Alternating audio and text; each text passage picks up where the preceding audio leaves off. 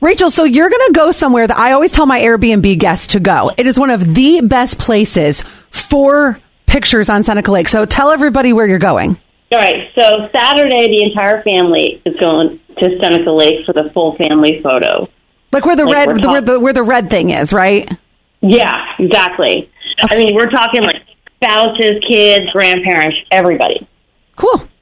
So, but the problem is my brother-in-law and one of the grandfathers he always wears a hat, like always. I mean, it could be Christmas dinner and they got their hats on. so for this picture, I like I want nobody to wear hats, no hats at all.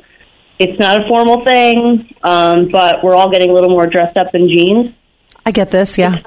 Yeah, it's supposed to be like an anniversary present for my parents, and I just want all of us to look nice without any stupid looking trucker hats or golf hats, you know. Mhm.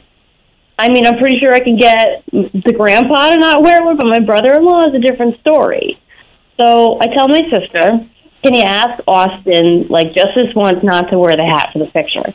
And she's like, "I'm not going to start a fight, and it doesn't make a difference. We're all going to be there. Isn't that enough?" No, No. it's not. right? I mean, I'm paying for this. I'm paying for the photographer, the prints, and I want to have like a little bit of a standard. So, my question is: Should I contact Austin since my sister won't step up and ask him? To uh, like Yes. leave the hat at home, you know? Yes. Allie right Uh, in. yes, yes. Yeah, Now that I, especially now that I know that you're paying for it and the prints, and honestly, Right. it's five freaking minutes. Five freaking minutes. Get over your bald ass. And right? What little hair you have.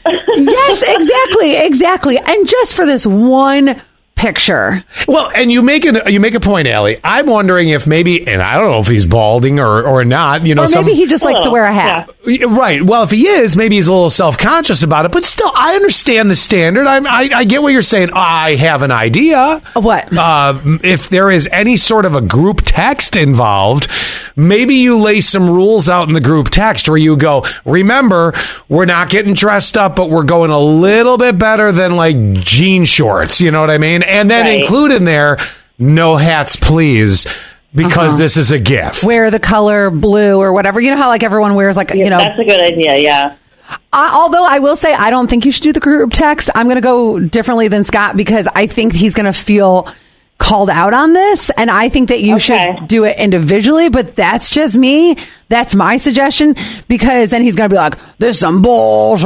You know Well, what I'm and, saying? and, and you know you've got to get this dealt with before he shows up with the hat because that hat's been on since eight o'clock in the morning. He's going to have hat Exactly. hat, so you got to deal with it in advance. Seven one two three one keyword sass.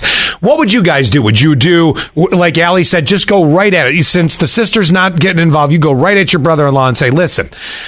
Much love, but, or maybe we wouldn't include much love. I, I doubt Allie would. right. Just say, hey, this one time or whatever. And because then, I, I mean, now you're going to have the sun that's beating down, and then he's going to have a shadow over his eyes, and the picture's going to suck. and I'll bet he's the non-smiling guy too with the hat. Just saying. Yes. Just saying.